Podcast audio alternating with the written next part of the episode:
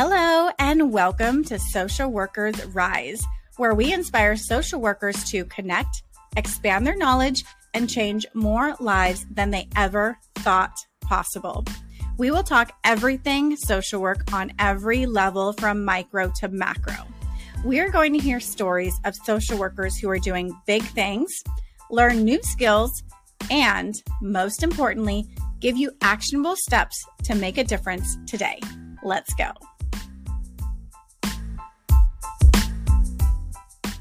Hello, and welcome to another episode of Social Workers Rise. It is your host, Catherine here. I am a social worker coach, a therapist, and also a course content creator and professional speaker. I am so glad that you are here today. If this episode is helpful for you, I encourage you to text it to a friend, share it on social media. We are here to spread knowledge and not for the gatekeeping of information. So, today we are going to talk about a topic that is near and dear to my heart in all the bad ways, which is burnout. So, I have unfortunately experienced burnout during my career, but I know I'm not alone in this. And unfortunately, it's really common to experience burnout. And that is the whole reason why I actually started this podcast is because I continued to get the messages of, well, you're in social work, so you should just expect to be burnt out. That's just how it is.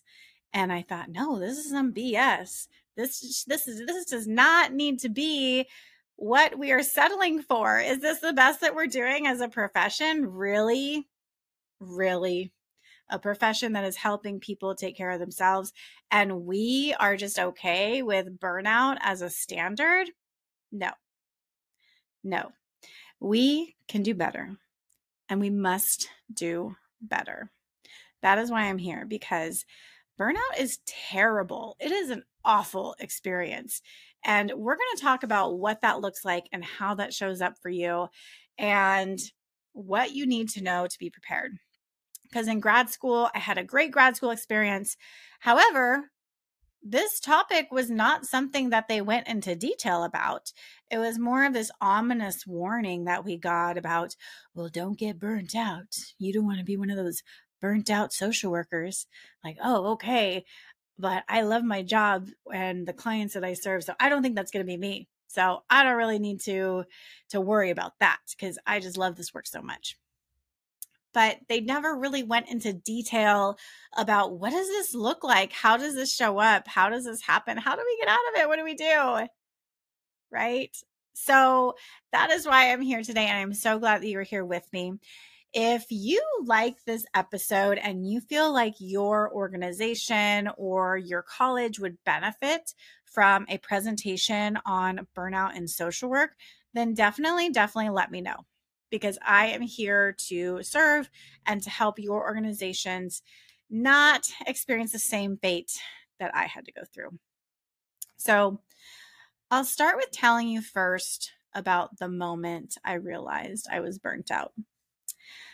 And the sneaky thing with burnout is that it really creeps up on us because we are in the time of our lives or in a career or job that we are going, going, going. And at first it's great and we're going. And eventually we're just trying to keep up with everything that we're doing and trying to keep up with the work and the documentation and the calls and the clients and keeping up with our personal lives, with our self care and with our family. And with all of the responsibilities that we have to do, we get this tunnel vision of just, I'm just trying to get through the day, right? I'm just trying to not have my whole world fall apart.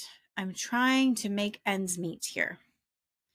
I'm trying to really do my best, but it's hard and I don't have time or the energy to be thinking about other other things. I just have to do what I have to do and get it done because there's a lot more that needs to be done.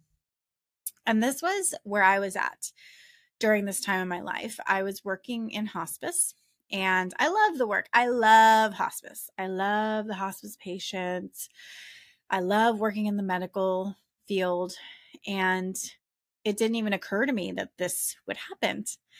But I remember the day I was washing the dishes at home. We had just gotten done with dinner.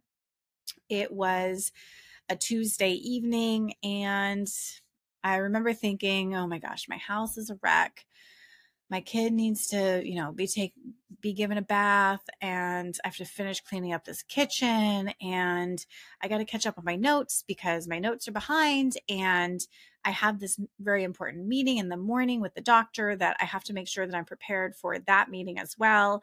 Additionally, we need to do story time with the kid and I need to also take care of myself and get 8 hours of sleep because I want to be on point for the meeting tomorrow and I just don't know how this is all going to get done. There's just not enough time in the day to do everything that needs to be done.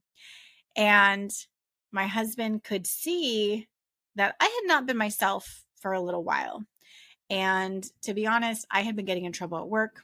I had been talked to about my personality change, how I'm not as friendly, and I'm very short and blunt, and it's coming off a little rude and I I brushed it off because I'm thinking, look, I don't have time to be warm and fluffy. I'm just trying to get this job done.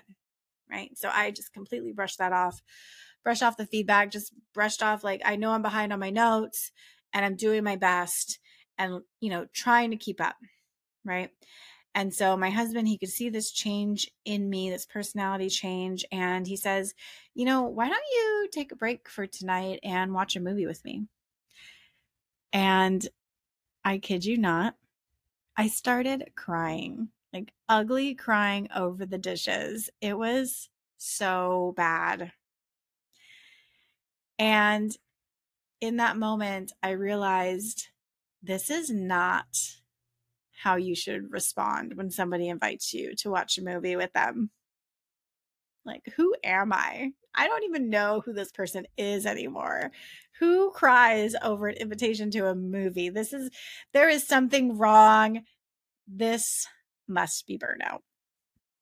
So, that is what happened. And I do not want the same fate for you. I want better for you because we can do better. And you can learn from the terrible experiences that I have so that you don't have them or you don't have your your version of them, right? So first we're going to break it down as far as stress versus burnout, right? Cuz stress in and of itself is not always a bad thing, right? Stress can motivate us to do better. Stress can uh, really push us outside of our comfort zone to help us grow. So, the definition of stress in and of itself is a physical, chemical, or emotional factor that causes bodily or mental tension, and it may be a factor in disease causation. So, it's good to have stress for things, right? So, stress for that homework that needs to get done. Because if there's no stress, it likely won't happen, right? Stress for that test that we need to study for. If there's no stress, we're probably not going to study for it. Stress on our bodies when we are training for a race or doing sports, right? It helps us get better. However, we should not be in stress for a long time. Our bodies are not designed that way. They are designed to experience stress, right? So, back in the day when humans were first created, we had stress because we would see danger in the distance. And we'd say, oh my gosh, there's a bear. And our stress levels would go up. We're preparing for fight or flight, right? But once that threat leaves, then our body is able to come back down to homeostasis and we are good, right? The stress is there. It helps us be alert. It helps us be on our game. And then it's down again. The problem is that burnout results when we are having chronic or long term stress that has not been successfully managed. And The official World Health Organization specifies workplace stress. However, I would not limit that to workplace because caregivers have have experienced burnout all the time right? Caregiver burnout when people are caring for their children and they experience this ongoing stress and they end up burning out or caring for their adult mother or loved one or father right? This can lead to caregiver burnout as well. Additionally what i've seen in talking to social workers is most of the time it's a combination of a stressful workplace and stressful home environment to where you're never getting a break. You are always go, go, go, go, go. And that is going to, to really cause you to be really high risk for burnout. Hey, it's Catherine here. I hope you are enjoying this episode. We're going to take a quick break to listen to these ads from our sponsors. If you're planning to take the BBS Law and Ethics exam, the ASWB Master's or Clinical Licensure exam, or if you're studying for the MFT exam, then you need a proven program that can help you understand the exam questions and pass with confidence. If this is you, I highly recommend the Therapist Development Center. I personally use TDC to pass my law and ethics and clinical exams and found the program provided me with everything I needed to pass with confidence. TDC's program integrates various ways of learning in an organized fashion, containing all of the information you need to pass without the overwhelm. And now, bonus TDC is also offering a library of continuing education courses that fulfill your license renewal requirements and will support you in your career development. If this sounds like something that you need, visit their website, therapistdevelopmentcenter.com, and use the code SWRISE10 at checkout to receive 10% off any of their CE courses including their brand new course, On the Edge of Life An Introduction to Suicidality. You can also check out the link in the show notes. And, you know, what do I mean when I say burnout, right? Like, how does this show up in our lives? And it shows up in physical ways and emotional ways. The physical ways that it shows up are the ones that we're most likely to notice the ones that we're most likely to go to the doctor for and seek help for. And this can include headaches and migraines. It could even lead to an upset stomach, GI issues, heart problems. This can, excess stress can cause us to eat more or eat less. So we'll have a weight gain, weight loss, right? Stress can impact our menstrual cycle as women, and we can have problems getting pregnant if we even have a sex drive, because stress also decreases our sex drive. This also causes us to get sick more often when we have more stress. Our immune system is suppressed. So, therefore, we're catching colds more often. When we do get sick, it could be a lot more severe.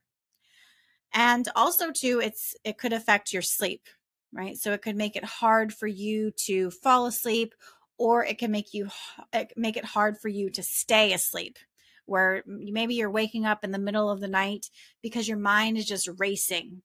It can give you nightmares anxiety nightmares right? Uh, on the flip side it causes emotional stressors as well. It causes emotional impacts as well The emotional impact that burnout is going to cause is going to include always feeling tired or exhausted all the time. You may feel easily irritated. You may actually experience a mental distance from your job, meaning you're physically there, but your mind is somewhere else. You've kind of checked out. You may also feel really negative or cynical about your job or the work that you do and this can lead to to having self-doubt imposter syndrome. What am I doing here? Is this even making a difference? Am I meant to be a social worker? I don't know if I'm supposed to be here. I don't know if this is working. I don't know if I have the skills needed to be successful because there's just so much work to do and I'm so far behind and I don't know how everyone else does it. Well, I'm going to let you in on a secret. Everyone else doesn't. And it's a problem, right? The the excess workload, it's unrealistic. Right? So if you're experiencing this, check in with your workload. Is it realistic to get done in 8 hours? Is it realistic to maintain this level of work production 40 hours a week ongoing? Right? So really check in with yourself. Is it realistic for you? Additionally, if you're feeling burnt out, you're going to be less efficient and less productive, which then causes more stress because when you do your notes, maybe you mess up on your notes or you forget something or you forget to assess a certain part of the client. Now, this is more work because now we have to call the client back and we have to document this. And it, it's just, it turns into a whole show. Right. And over time, you know, it can lead to increased depression, anxiety, to the point that you are withdrawing from your loved ones, from your friends, from your family, uh, especially on the weekends or in the evenings. If you used to enjoy going out, but now you're just so exhausted from work that you just can't. All you want to do is just be in bed, hide under your covers from the world until Monday morning rolls mm. around. And we're going to put this on repeat and do it all again. I don't know about you, but I did not go to grad school to feel this way. And this is not the best that we can do. We can do better and we must do better because we're setting examples for our clients. We're setting the bar for our life, right? Did you go and get your degree to be this miserable? No, no, you did not. And there is a better way to do this. And this is not your fault. I know it may sound like it is because we're talking about a lot of personal effects of burnout, but this system was not designed for your success. This system was not designed for your wellness, nor was it designed for the wellness of our clients, ironically, right? So this happens because of a lot of different factors. There's no one cause of burnout. If there was, I would uh, make a solution to it and make a lot of money. But there's not. It's more complicated than that, right? There's so many different systems that are at play. There's the society system about what society says that we should be doing as humans to stay productive, to stay meaningful, right? About how expensive self care is, which it's not. Self care as humans is not expensive. It can be if you want it to be, but at our core, there's ways to naturally reduce our stress levels, which I'm going to talk about next week with effective self care. And what does that look like for us as humans? So it has a society level, right? There's the workplace level and the mental health industry. Is your workplace a toxic environment? If it is, burnout is is probably going to happen. I'm sorry to say, but if we are healthy human beings and we keep drinking this toxic water, eventually we'll be okay. You know, we can eat our cucumbers and salad and kind of weigh it out and try to stay healthy, but eventually if 40 hours a week if we're just drinking that toxic water and we go home and we drink more toxic water it just puts that stress on our body that eventually is going to be too much and we're going to get burnt out so there's the systems that that stress us right and if you're wondering if you are working in a toxic workplace check the link in the bio because i did a short training on this on toxic workplaces, how to identify it, what to do, how to respond, and even how to ask questions in your interview for your next job to help prevent yourself from getting hired into a toxic workplace. So, it's not all on you. There are things that can be done that can help this. And if you are feeling burnt out right now, you do not need to feel guilty. You are not alone. You alone did not cause this. Okay. I will say this again burnout is not your fault.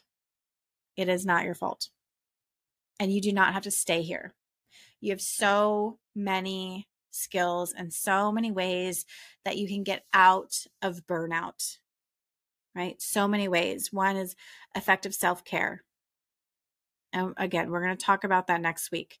But effective self care, making it a priority, setting those boundaries for yourself. So, if this episode was helpful for you, send it to a friend, text message it over to them, be like, look, you need to listen to this. If you feel like your workplace or your college would benefit from a presentation on burnout to increase the awareness and to help provide solutions to be healthier, because all of these physical and emotional symptoms, they suck. Especially when you're experiencing them all at once, like it's really, really bad. And I don't want that for you because we can do better and we need to do better. We must do better. I'll talk to you next week.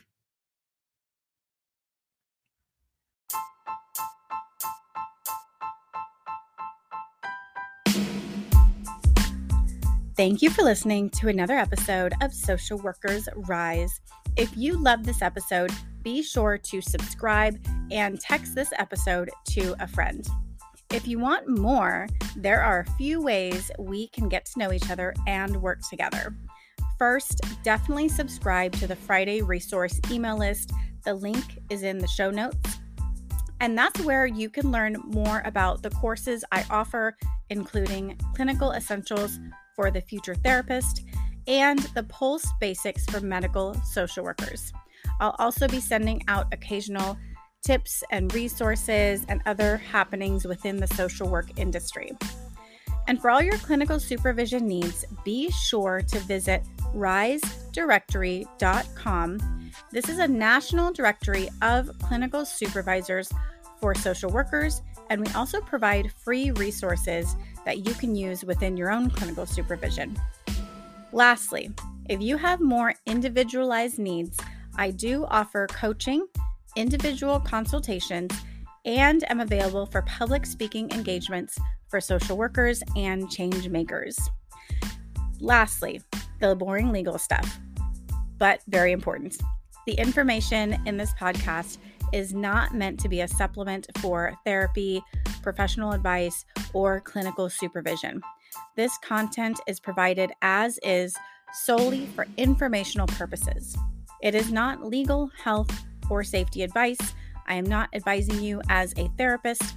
Organizations should engage their own experts to ensure any adopted measures are compliant with applicable laws and standards in their jurisdictions. The opinions expressed by individuals or organizations are their own and do not reflect the views or opinions of Social Workers Rise or Catherine Moore.